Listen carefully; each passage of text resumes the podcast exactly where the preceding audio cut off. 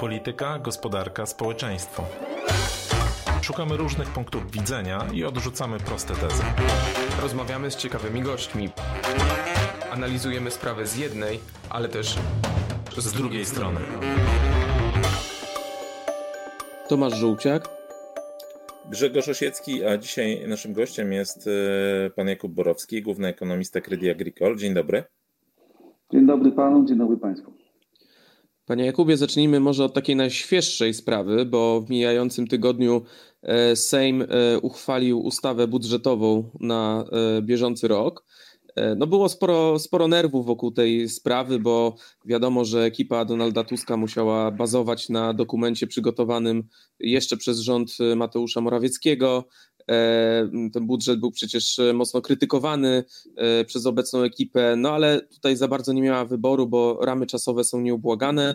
Plan zakłada, że budżet trafi do Andrzeja Dudy do podpisu albo nie, to się jeszcze okaże, w terminie i ten wątek przedwczesnych wyborów nam nie grozi, natomiast pytanie o sam budżet, to znaczy mamy skrajne oceny tego, co właściwie uchwalono w tym Sejmie, bo Donald Tusk powiedział, że to jest taki budżet dla ludzi, natomiast Jarosław Kaczyński powiedział, że z punktu widzenia techniki tworzenia budżetu, a także oceny stanu finansów publicznych, to jest jeden wielki skandal. Do której z tych ocen panu bliżej, jak pan patrzy na te liczby, które przedstawia ten, tenże budżet?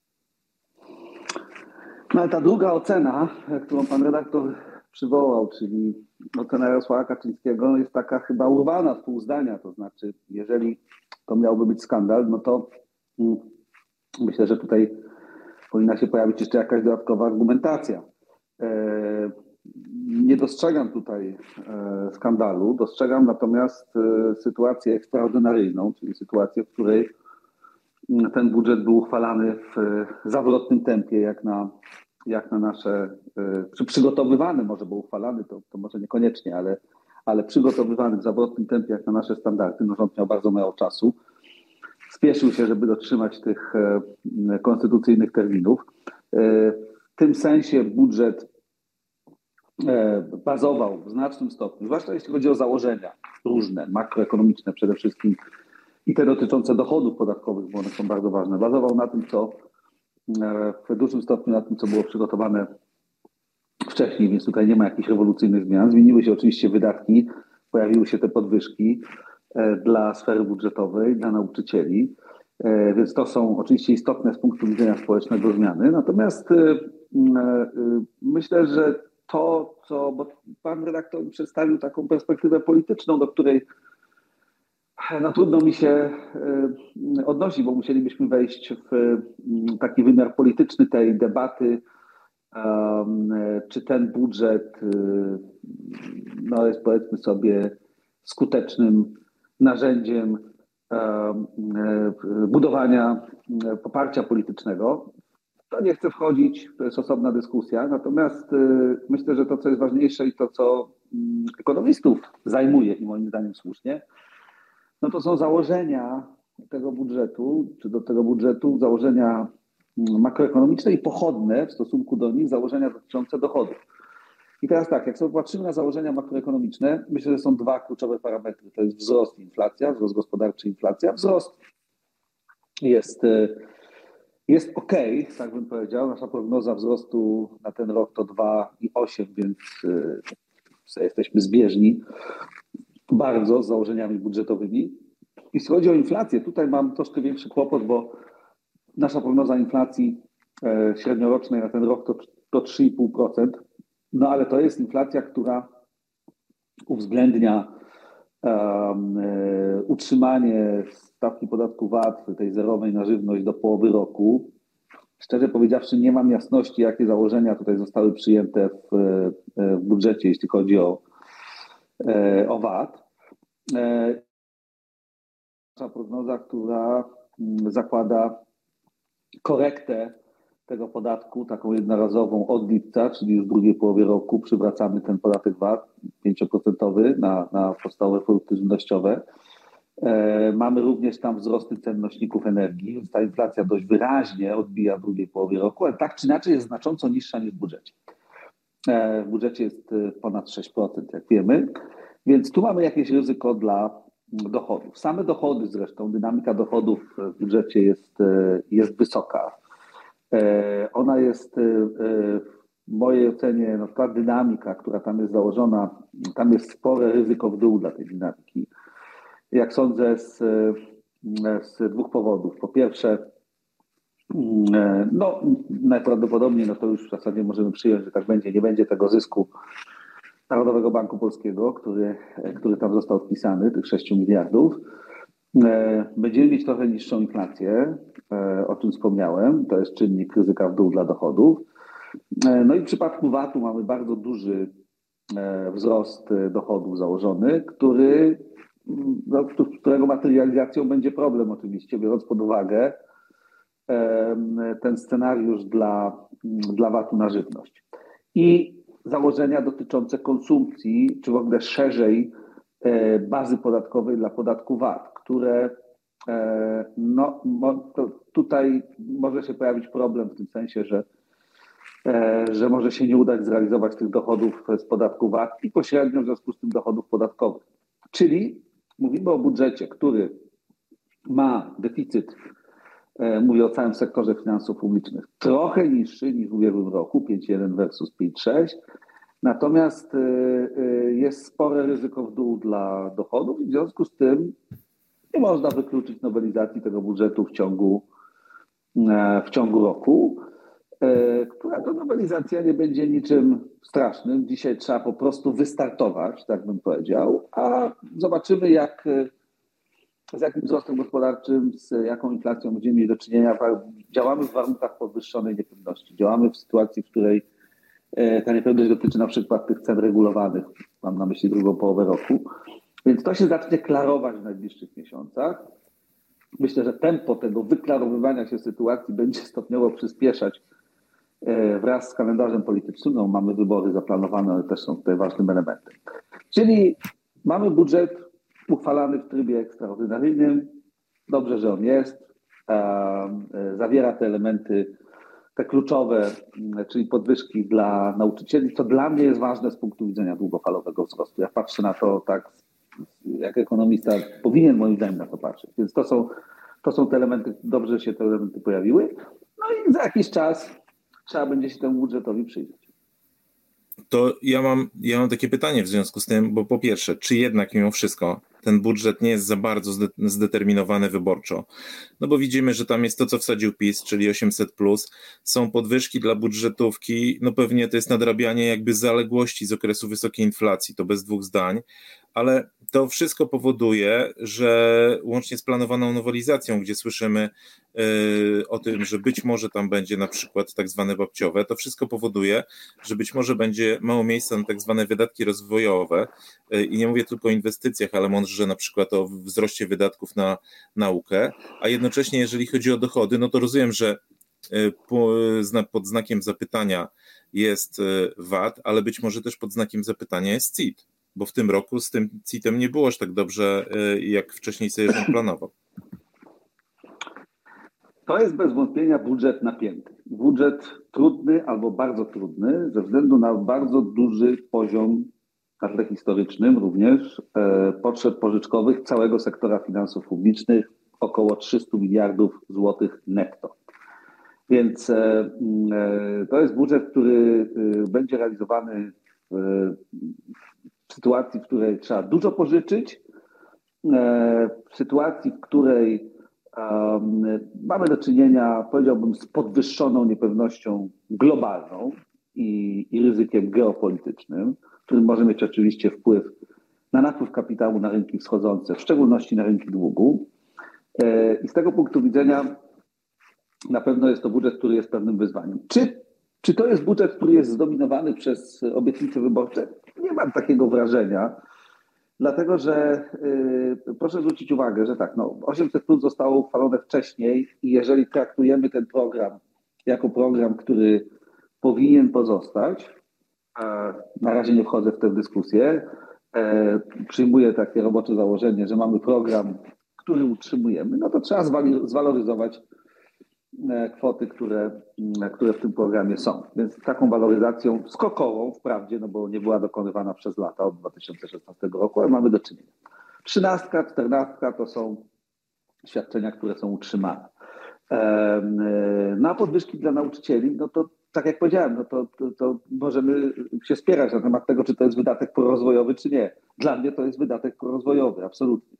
Mieliśmy do czynienia z sytuacją nieakceptowalną z punktu widzenia e, zarządzania państwem i, zarządzania edukacją, czyli sytuacją, w której mieliśmy e, i mamy odejścia z zawodu nauczycieli, którzy e, szukają sobie po prostu innej pracy, e, ponieważ wynagrodzenia w ujęciu realnym nauczycieli E, spadły znacząco.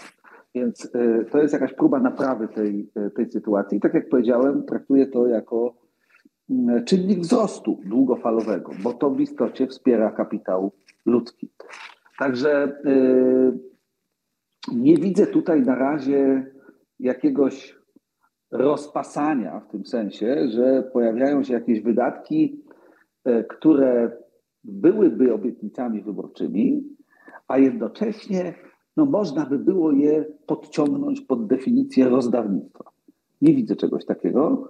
E, e, I babciowe, o którym e, pan redaktor wspomniał, no, nie jest takim wydatkiem, bo tu jest konstrukcja, która ma mobilizować matki do powrotu na rynek pracy, czyli w istocie jest to narzędzie które ma wspierać, wspierać podaż w gospodarce, w szczególności podaż pracy, z którą mamy duży problem i to jest duże wyzwanie, przed którym stoimy w najbliższych latach, bo ta podaż pracy, mam na myśli liczbę osób w wieku produkcyjnym 15-65, ona będzie się systematycznie i znacząco obniżać, bo taka jest, takie są tendencje demograficzne.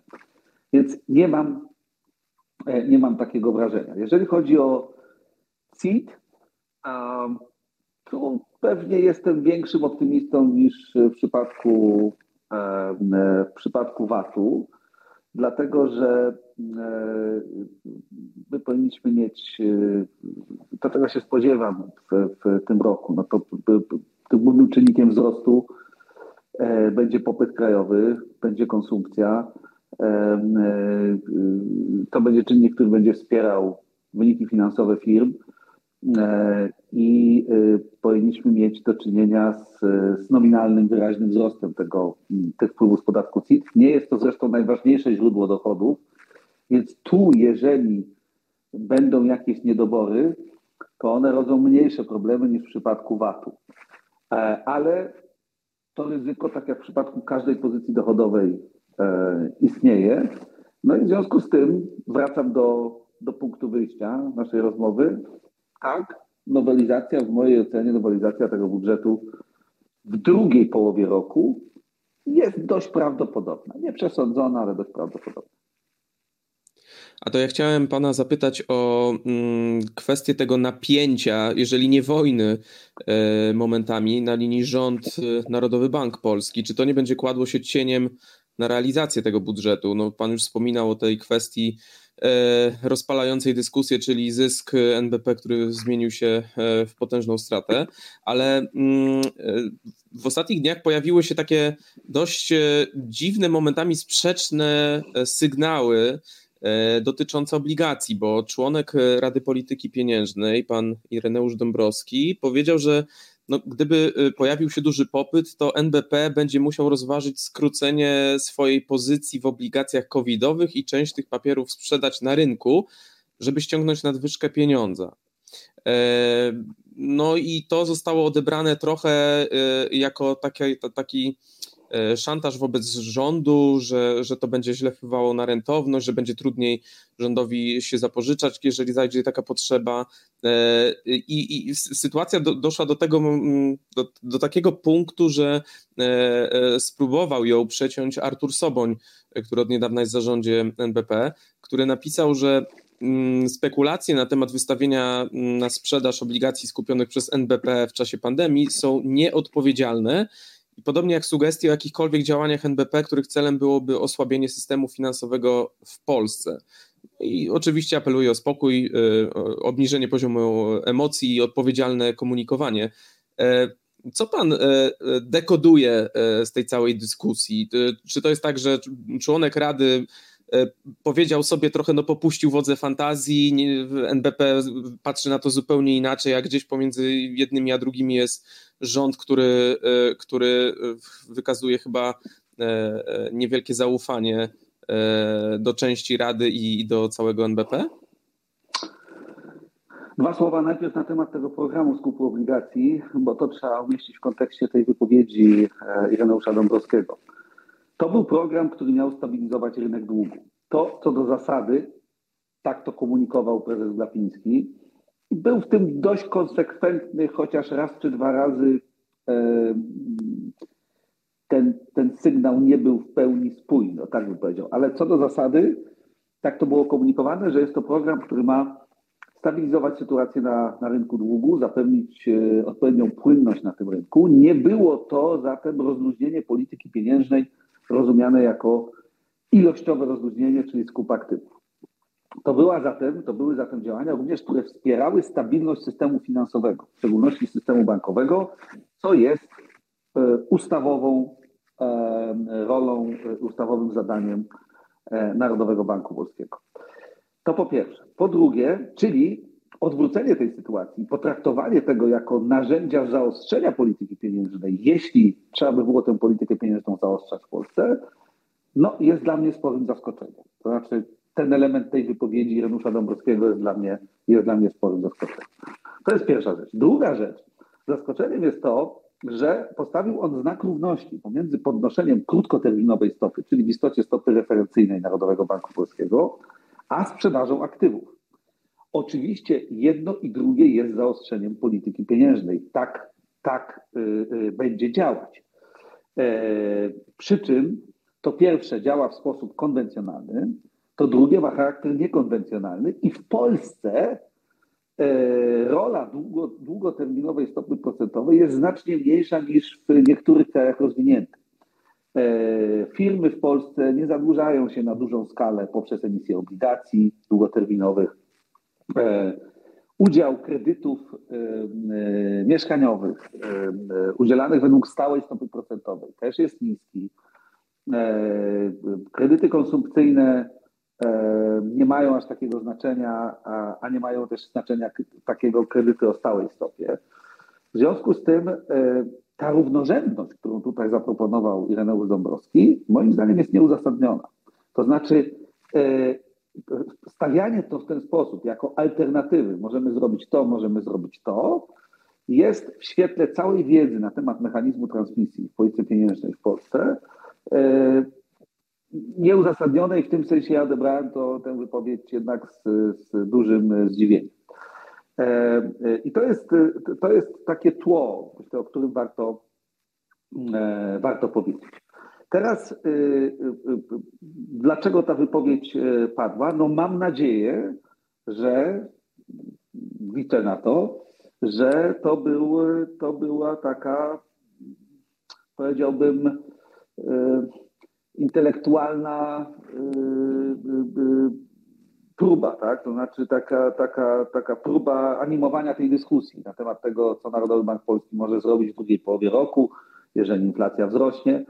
Natomiast nie była to próba y, zasygnalizowania rządowi, że, y, że może takiego instrumentu y, użyć, no bo wtedy to byłoby destabilizujące dla rynku długu. Rząd miałby wtedy problem ze sfinansowaniem tych bardzo dużych potrzeb pożyczkowych, o których mówiłem, mielibyśmy najprawdopodobniej do czynienia jednak z odpływem kapitału z rynku długu, osłabieniem kursu walutowego. To osłabienie kursu walutowego byłoby proinflacyjne, tak przy okazji, czyli byłoby to działanie w istocie kontrproduktywne.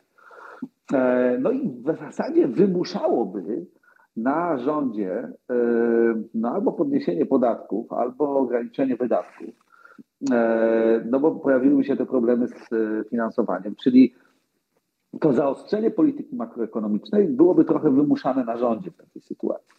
I dlatego e, no wszystko to razem, ta wypowiedź, ale również to, te wypowiedzi pana Sobonia, które pan redaktor przywołał, To wszystko razem to było spore zaskoczenie. Tak? I, I ten sposób prowadzenia dyskusji w ramach Narodowego Banku Polskiego, czyli pomiędzy organami Narodowego Banku Polskiego, Radą Polityki Pieniężnej i zarządem, przedstawicielem zarządu e, NBP.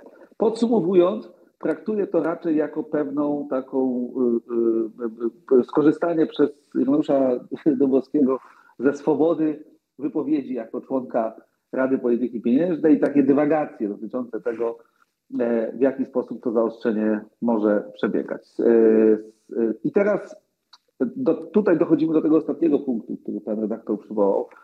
Bardzo trudnego w sensie mm, przełożenia tego na sytuację gospodarczą w Polsce. Mianowicie tego, co wydarzy się, e, jeśli chodzi o ten spór na linii rząd czy większość parlamentarna i Narodowy Bank Polski. Nie wiemy tego. Ja bardzo uważnie śledzę wszystkie deklaracje w tej sprawie, w szczególności wypowiedzi premiera Tuska. E, wypowiedzi takie pojawiły się w ostatnich dniach dwa razy. Pierwszy raz w tym wywiadzie dla trzech stacji telewizyjnych, potem na początku tygodnia mm, w Sejmie.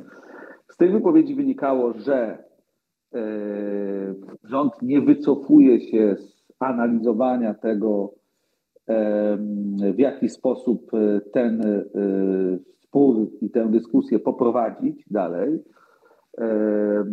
no, pociągnięcia w istocie, bo o tym premier Tusk mówił, do pociągnięcia e, e, prezesa Glapińskiego do odpowiedzialności w jakiejś formie. Ja nie przesądzam w tej chwili, w jakiej formie to by się miało odbywać. I teraz oczywiście e, to, czy to się wydarzy, czy nie, moim zdaniem będzie miało istotny wpływ na perspektywy stóp procentowych. E, w tym sensie, że dzisiaj mamy przed sobą silny spadek inflacji. Ta inflacja spadnie według naszych prognoz do poziomu poniżej 2,5% w drugim kwartale. E, I nadal w naszej prognozie jest tam obniżka stóp w reakcji na tak niską inflację. Co ciekawe, jeden z członków Rady dopuszcza nadal, i to y, y, tych, tych, tych członków Rady powiedziałbym, którzy do tej pory głosowali razem z profesorem Glapińskim, mam na myśli profesora Wnorowskiego, on dopuszczał obniżki stóp procentowych, wyraźnie to powiedział e, w ostatnich dniach, więc zupełnie nie można tego skreślić, zdjąć z agendy. Natomiast y, realizacja tego, bądź nie, w niemałym stopniu zależy od tego sporu pomiędzy rządem a no, prezesem Glapińskim w istocie. E, gdyby ten spór się nasilił, to w mojej ocenie już wtedy prawdopodobieństwo obniżek stóp e, w Polsce spadnie radykalnie. E, no, przestrzeni już w tej sytuacji dostrzegał nie będę, dlatego że większość Rady Polityki Pieniężnej się po prostu w takiej sytuacji usztywni. Narodowy Bank Polski w takiej sytuacji no, będzie akcentował słusznie czy nie, to jest inny temat, problemy z, z niezależnością banku centralnego, będzie argumentował, że, że to jest próba ograniczenia niezależności banku centralnego. Ja chciałem powiedzieć tak, że ja rozmawiałem, e, odbyłem kilka rozmów z inwestorami e, na ten temat e, jeszcze w grudniu. Wiedza na temat tej sprawy za granicą jest bardzo skromna, a, a czasami nawet żadna. E, inwestorzy nie śledzą tych spraw tak bardzo. No nie śledzą pewnie też dlatego, że to jest cały czas w sferze dyskusji. Jak się coś zacznie dziać, to będą to śledzić oczywiście uważnie. I moim zdaniem, miałem już okazję się w tej sprawie publicznie wypowiadać i tę tezę powtórzę, moim zdaniem, gdyby do tego doszło, sprawą absolutnie kluczową jest to, w jaki sposób to zostanie przedstawione i uargumentowane, znaczy w jaki sposób te działania ewentualne, no na przykład zmierzające do postawienia prezesa NBP przed Trybunałem Stanu, w jaki sposób zostałyby przedstawione również rynkom finansowym. To znaczy, czy to są działania zmierzające do zwiększenia niezależności Narodowego Banku Polskiego? Zakładam, że taka byłaby tutaj intencja. Um, jaka będzie reakcja NBP, jaka będzie reakcja prezydenta? To są wszystko, to są wszystko elementy, na które inwestorzy będą, e, będą patrzeć. Także no, a to, a to ja mam, wywód, ja mam ale, takie... ale, ale tak, to, to, to jest dość kompleksowa sprawa. No a to ja chciałem dopytać tutaj, a czy z punktu widzenia no, sytuacji czy niezależności banku centralnego nie zrealizuje się jakiś scenariusz, na który zdaje się liczy prezes Glapiński, czyli no, taka pomoc z zewnątrz, innymi słowy, że inni bankierzy centralni zwrócą uwagę na to, że no, tego typu działania e, mogą być e, niedopuszczalne, tak? Ja bym wyszedł w tej sprawie od regulacji na poziomie unijnym. Proszę zwrócić uwagę, e, co jest napisane w statucie Europejskiego Systemu Banków Centralnych. Tam jest wyraźnie napisane, że tak zwany serious misconduct, czyli poważne uchybienia, no, mogą być podstawą do, e, do zmiany na stanowisku prezesa Banku Centralnego kraju, który jest członkiem e, Unii Europejskiej. Co jest takim poważnym uchybieniem? To jest e, ocena tego, to jest trudna sprawa, ale ostatecznie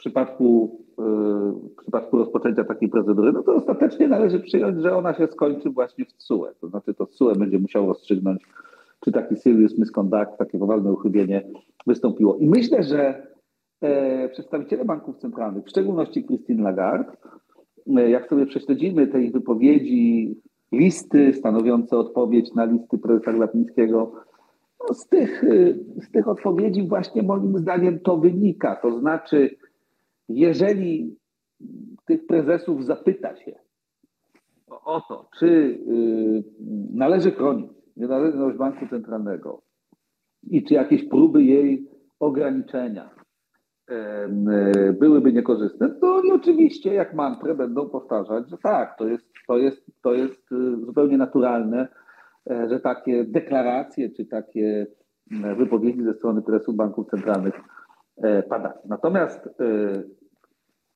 to nie oznacza, y, że y, no, to nie oznacza wykluczenia y, przejścia całej tej procedury w sytuacji, w której to ktoś uważa, przy czym nie odnoszę już tego do Polski wyłącznie, tylko generalnie do każdego banku centralnego kraju Unii Europejskiej, ktoś uważa, że takie poważne uchybienie nastąpiło. Więc myślę, że to jest bardzo skomplikowana sprawa i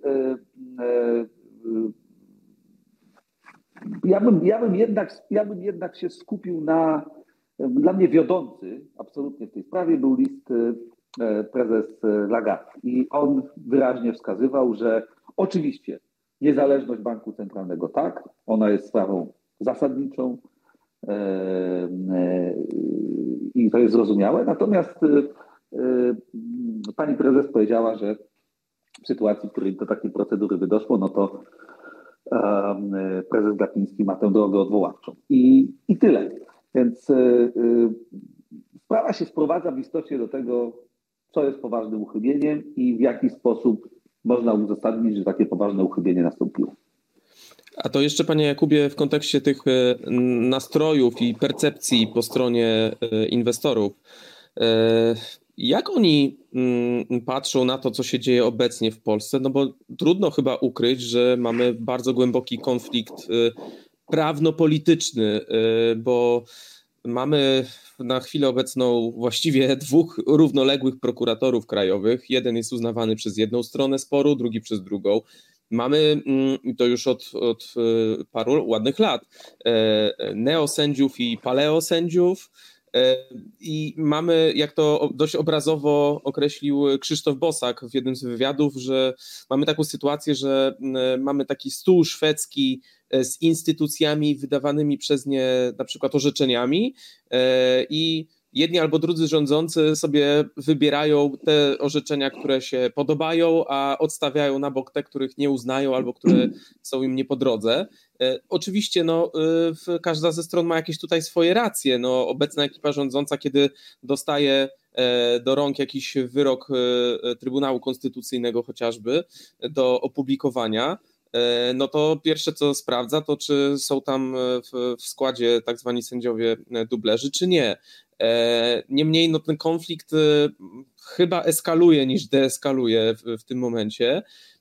No i pytanie, czy mm, czy to wszystko, ten cały galimatia spowoduje, że inwestorzy zaczynają się zastanawiać, czy Polska jest krajem bezpiecznym, ale już nie pod kątem tego, że jest krajem przyfrontowym, ale pod kątem tego, że no, pewność stanowienia prawa w Polsce jest coraz bardziej no, nomen omen niepewna. Czy to może ich zniechęcać do tego, żeby tutaj e, inwestować e, swój kapitał? Po pierwsze, inwestorzy generalnie są dość e, pragmatyczni i dość odporni na takie zagrożenia. Chociaż oczywiście, jeśli takie zagrożenia eskalują, jeżeli problem, przywołany przez Pana problem, nazwijmy go dualizmem prawnym, czyli sytuacji, w której na przykład jakieś wyroki mogą być podważane, wyroki sądów mogą być podważane, dlatego że w składzie byli neosędziowie. E, e, I w związku z tym to bezpieczeństwo prawne nie jest zagwarantowane. To jest oczywiście sytuacja, która na dłuższą metę e, wzmacnianiu, poprawie klimatu inwestycyjnego w Polsce nie będzie służyć. Myślę, że w tej chwili mamy do czynienia z następującą sytuacją. Po pierwsze, inwestorzy, dla inwestorów sprawą kluczową jest to, że Polska jest krajem Unii Europejskiej. Jeżeli Polska jest krajem Unii Europejskiej, jeżeli poddaje się e, no, w jakimś sensie jurysdykcji CUE, e, to uznają, że problem ma najprawdopodobniej charakter przejściowy i prędzej czy później zostanie rozwiązany. E, gdybyśmy byli poza Unią Europejską, to sytuacja byłaby jednak inna. Ponieważ jesteśmy w Unii Europejskiej, okej, jest to jakiś problem, jest jakieś ryzyko, ale prędzej czy później, zwłaszcza, że CUE e, w kluczowych sprawach, jeżeli chodzi o e, praworządność w Polsce, wypowiadał się w sposób jednoznaczny i w zasadzie nakreślił, nakreślił kierunek. Także to, o czym pan redaktor mówi, taki scenariusz, nazwijmy to e, prawnego chaosu czy, czy, czy, czy pogłębiającej się niepewności, on mógłby być niekorzystny, gdyby niekorzystny dla klimatu inwestycyjnego, dla napływu kapitału długoterminowego, to jest, to, to tak bym to widział, gdyby inwestorzy do, zaczęli dochodzić do wniosku, że nie wyłania się z tego jakaś klarowna perspektywa wyjścia z tej sytuacji. Myślę, że dlatego jest niezwykle ważne, żeby problem na przykład neosędziów, paleosędziów, tego dualizmu prawnego, o którym mówiłem, e, bo myślę, że tu wyroki sądowe są kluczowe. Prokuratura to jest oczywiście ważna sprawa, ale sprawą centralną jest e, dochodzenie roszczeń na przykład. Więc e, te sprawy powinny być w miarę szybko E, wyjaśnione. E, czy w miarę szybko oznacza po wyborach prezydenckich? No, jeśli tu zostanie nakreślona jakaś wyraźna perspektywa, to myślę, że to trochę ograniczy to ryzyko, o którym Pan mówił i ten, i ten niepokój. E, oczywiście byłoby lepiej, gdyby to się wydarzyło wcześniej. Te próby, które pan minister Bodnar podejmuje, na przykład ta propozycja ustawy o KRS, no to są próby, które właśnie idą w tym kierunku, żeby to zrobić jednak E, żeby to zrobić jednak szybciej i żeby w tej sprawie porozumieć się z e, prezydentem. Także e, podsumowując, na pewno jest to czynnik ryzyka dla napływu długoterminowego kapitału w Polsce, dla wiarygodności inwestycyjnej i atrakcyjności inwestycyjnej Polski, o tak bym powiedział przede wszystkim. E, ale myślę, że świadomość tego w rządzie jest, że trzeba tę sprawę możliwie szybko e, załatwić. No i będziemy obserwować to w najbliższych tygodniach, miesiącach, w jakim tempie ta, ta sprawa jest rozwiązywana. Jakoś tak się składa, że od początku rozmowy no, mimo wszystko ten wątek polityczny e, jest istotny, natomiast ja chciałem się trochę odbić i, i zapytać, e, jaka Pana zdaniem będzie polityka gospodarcza tego rządu? Bo na razie mówiliśmy o tym budżecie, no na razie mamy spełnianie obietnic wyborczych. W kampanii często to były obietnice, których celem było przelicytowanie PiSu, ale jest pytanie, e, z czym na dłuższą metę wyjdzie ta nowa większościowa koalicja, gdzie no, mamy ugrupowania od lewicy po, po centrum, gdzie pytanie, czy jeszcze istnieje taka oś podziału jak y, y, etatyzm czy liberalizm. I z czym, czy w jakim kierunku pójdzie nowy rząd? Czy będzie wspierał, nie wiem, inwestycje, będzie działał, dofinansował badania i rozwój, a może będzie podnosił E, podnosił jakość usług publicznych, a może po prostu okaże się za chwilę, że nie będzie miał na to pieniędzy. No jakby, który kierunek rozwojowy byłby teraz wskazany? Tak, to jest rzeczywiście sprawa bardzo istotna, bo na razie e, ten rząd wystartował, no, rozmawialiśmy o tym, musiał przyjąć szybko budżet. Ten budżet e, zasygnalizował pewien kierunek E, mam na myśli e, wzrost wynagrodzeń na, na, dla nauczycieli, e, który jest istotny z punktu widzenia długofalowego wzrostu. Natomiast no, oczywiście nie jest to polityka, nie jest to program gospodarczy. Zastanawiałem się wielokrotnie nad tym, w jaki sposób taki program gospodarczy mógłby być zarysowany przez, przez ten rząd.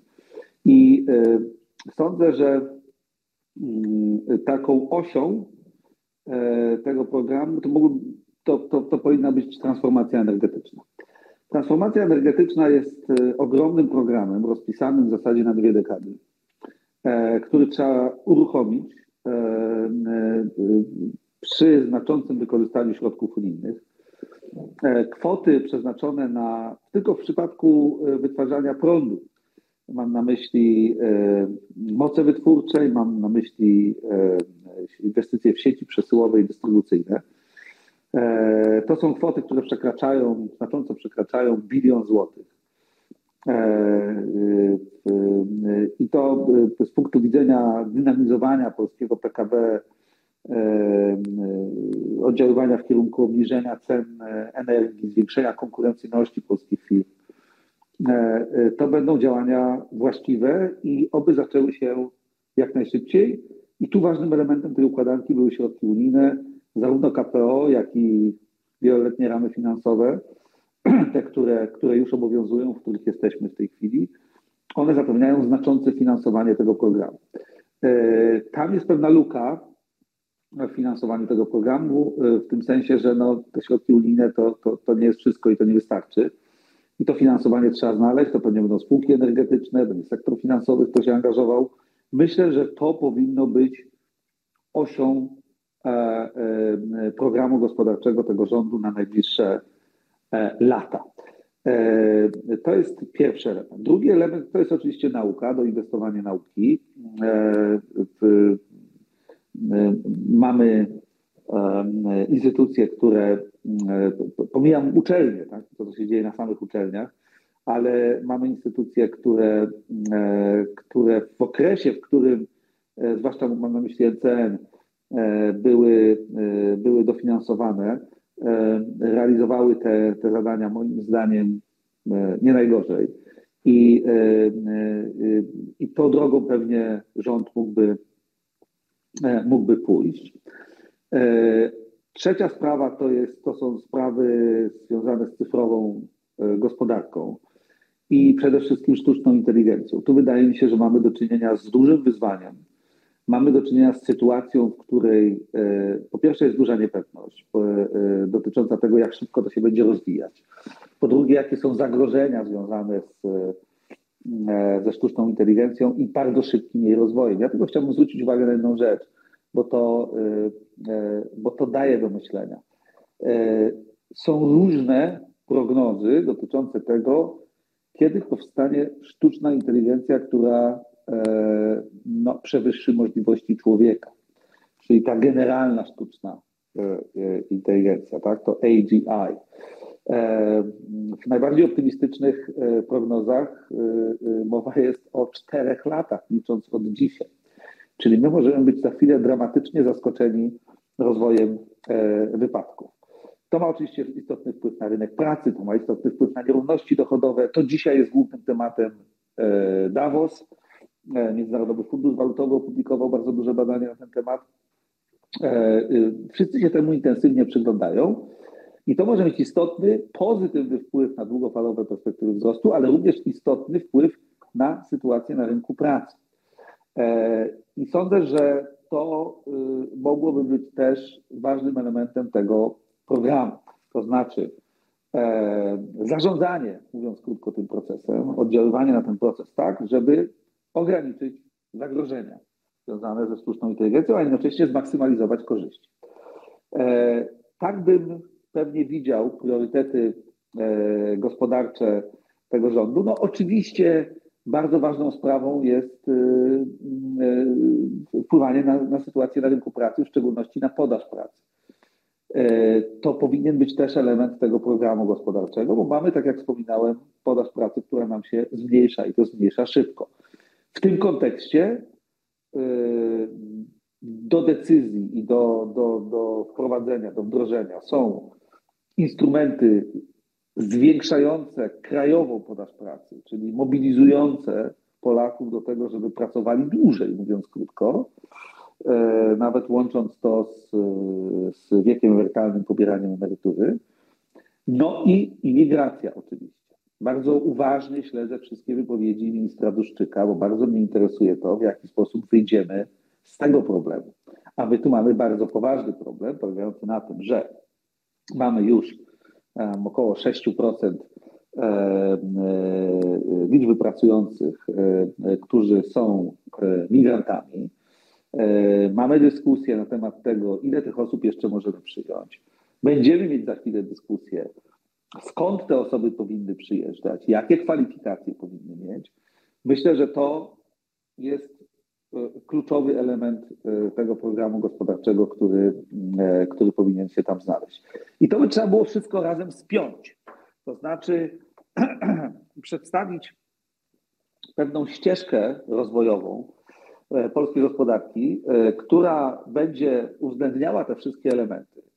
Czyli będziemy to widzieć w, w, parametrach makroekonomicznych, które będą obrazowały wzrost, będą obrazowały zatrudnienie, sytuację na rynku pracy w dłuższej perspektywie, w horyzoncie co najmniej, e, e, co najmniej kilku, e, kilku lat. No na pewno do końca kadencji Sejmu, a w zasadzie dalej, no bo mówimy o takim długofalowym programie rozwoju, którego celem również powinno być utrzymanie tempa konwergencji, realnej konwergencji, czyli doganiania krajów rozwiniętych. My sobie robimy takie symulacje często i ja to pokazuję przy różnych okazjach, symulacje pokazujące, jak szybko dogonimy Włochy.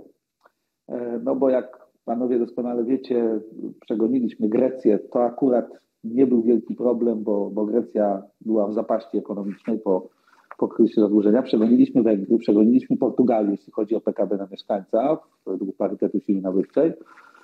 No i teraz rozglądamy się, tam gdzieś na dalekim horyzoncie już majaczą niektóre kraje rozwinięte. I te Włochy są takim najbliższym celem. Z naszych analiz wynika, że możemy dogonić Włochy za 10 lat.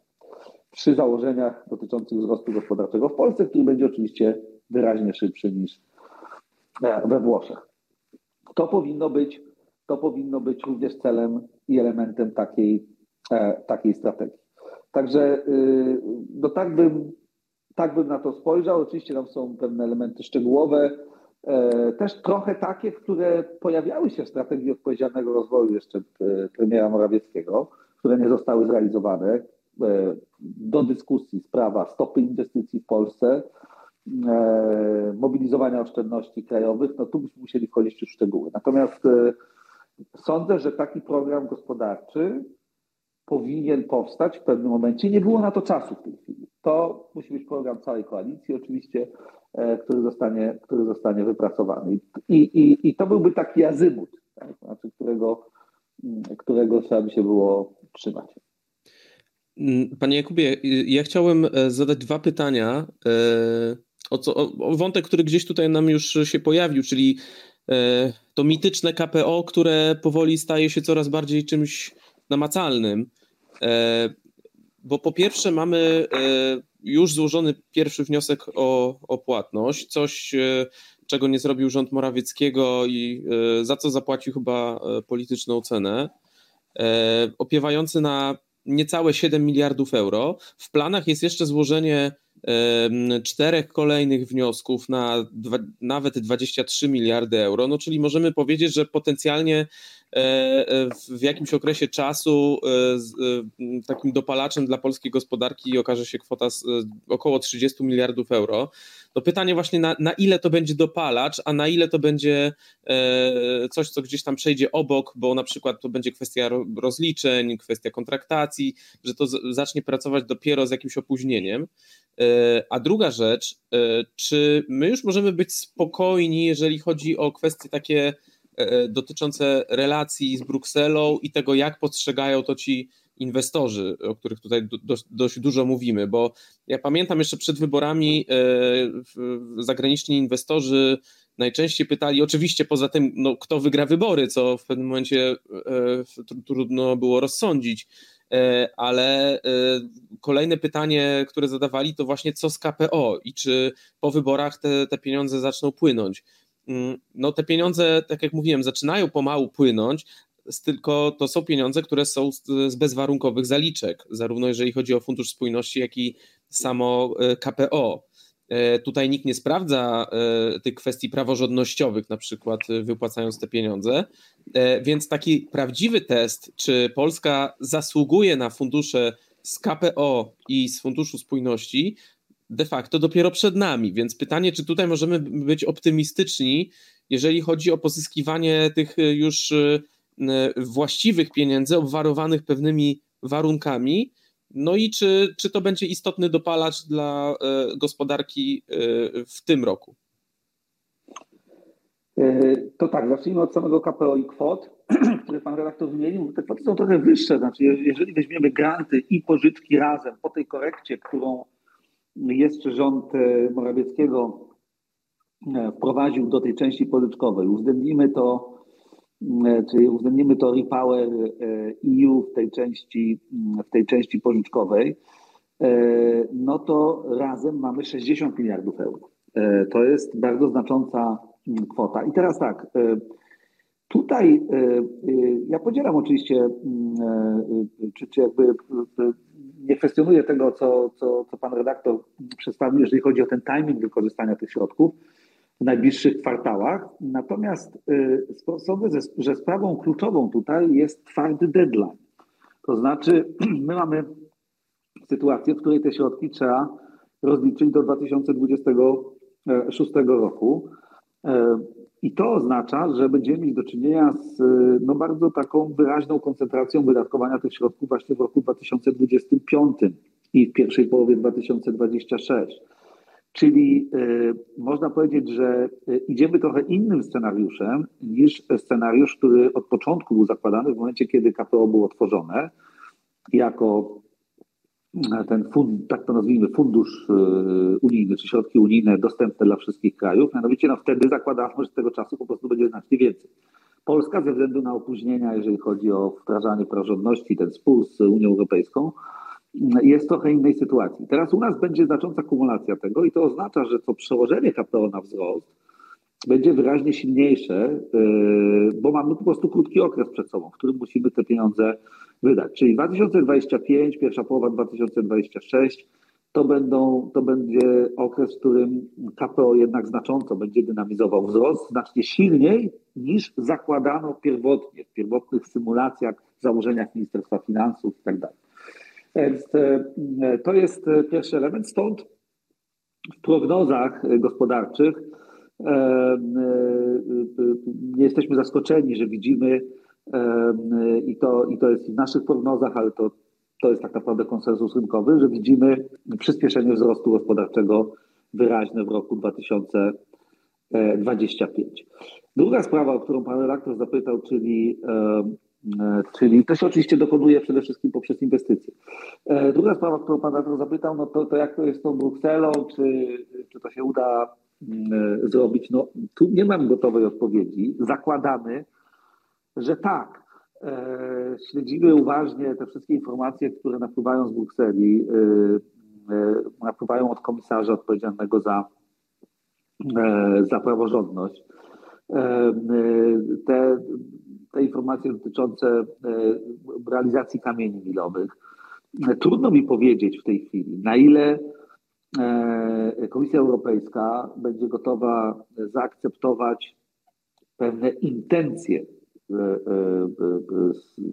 z polskiej strony, a nie twarde działania, które mogą być odraczane ze względu na przykład na, na weto prezydenta. Czyli na ile realizacja kamieni milowych i, i w szczególności tych w obszarze praworządności będzie przyjmowana, będzie akceptowana, będzie uznawana w, w, sytuacji, w której pewne działania zostały podjęte, czyli na przykład proces legislacyjny został uruchomiony, ale on się nie skończył. Nie mam tej wiedzy, nie mam tej pewności.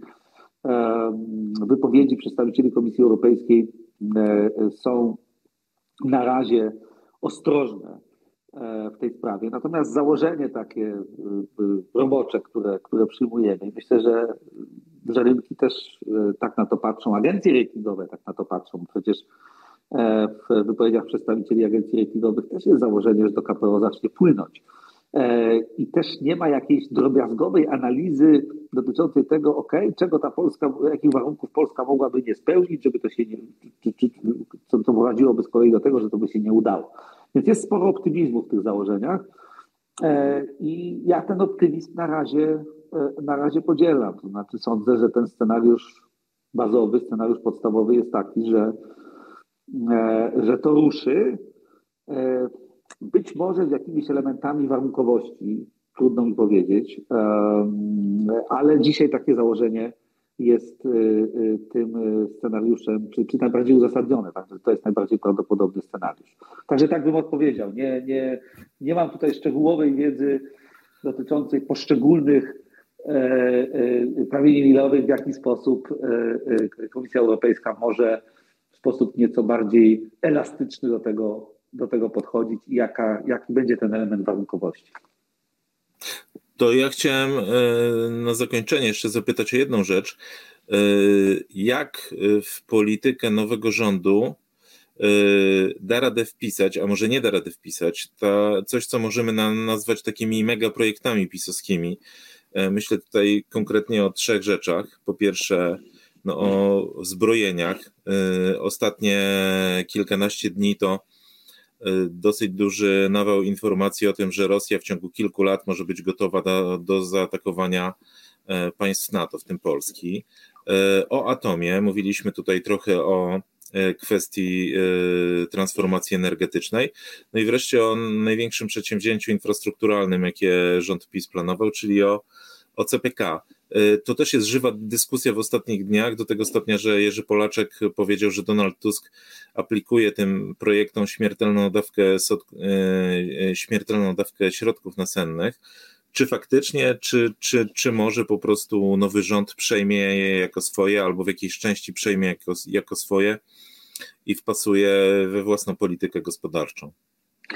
Tak, ta gradacja tych projektów, którą pan redaktor zaproponował, ona moim zdaniem pokrywa się z wielkością znaku zapytania, które im towarzyszą. To znaczy, pierwsza sprawa, czyli zbrojenia, analizowaliśmy to wielokrotnie, publikowaliśmy też nasze analizy dotyczące tego, czy w ogóle jest tam gdzieś przestrzeń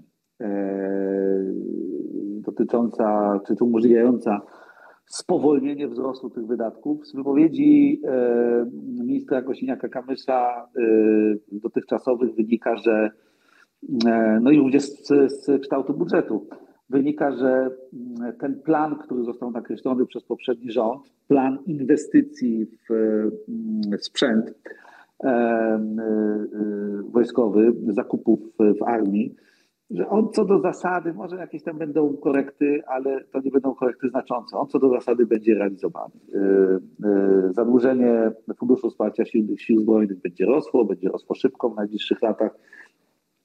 I tu wygląda na to, że biorąc pod uwagę również ryzyko geopolityczne, biorąc pod uwagę wybory prezydenckie w Stanach Zjednoczonych, które mogą mieć istotny wpływ na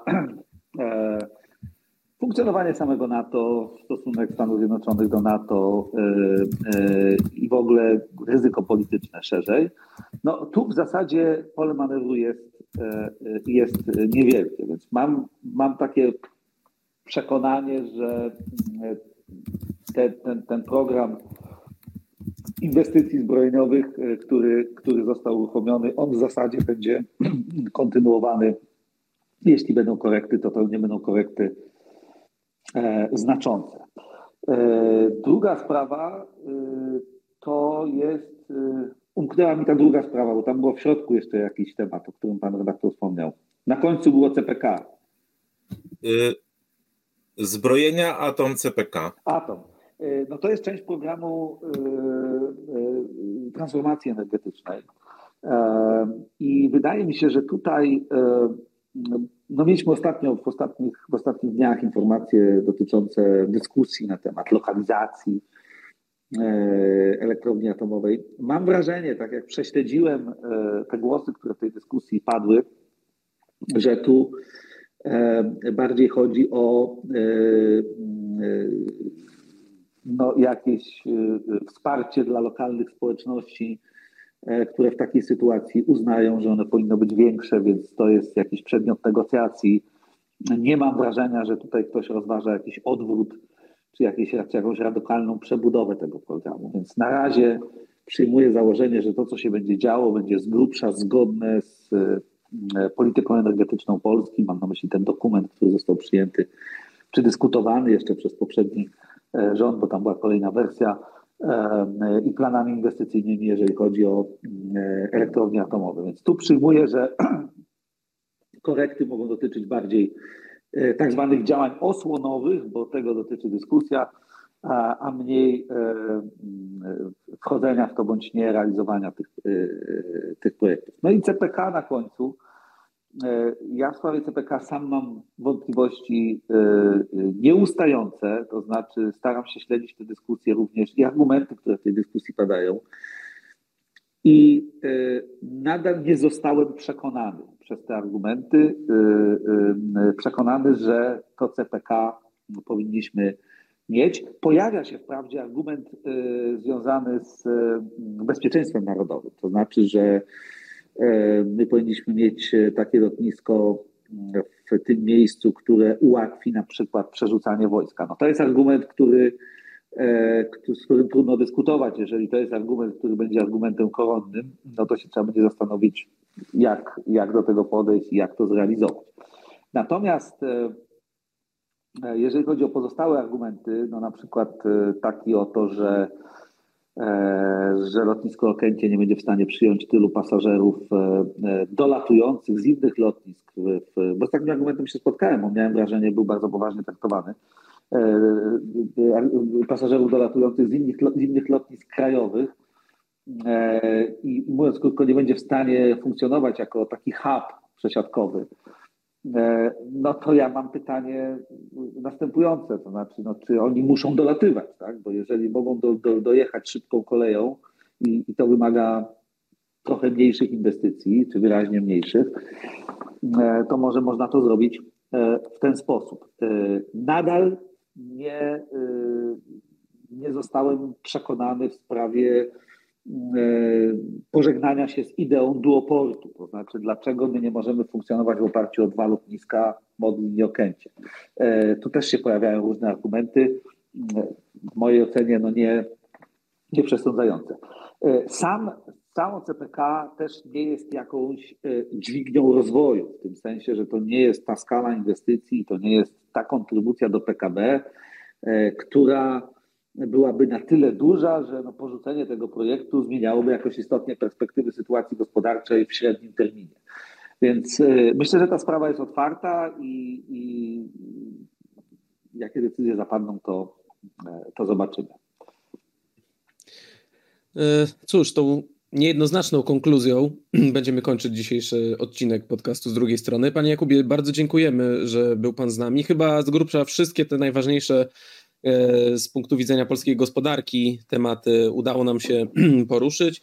E, bardzo dziękujemy. E, naszym gościem był pan Jakub Borowski, główny ekonomista Credit, Credit Agricole. Dziękujemy bardzo. Dziękuję bardzo za zaproszenie. E, I zapraszamy do kolejnych odcinków e, już e, za tydzień. Za dziś bardzo dziękujemy. Tomasz Żółciak i Grzegorz Osiecki. Dziękujemy bardzo.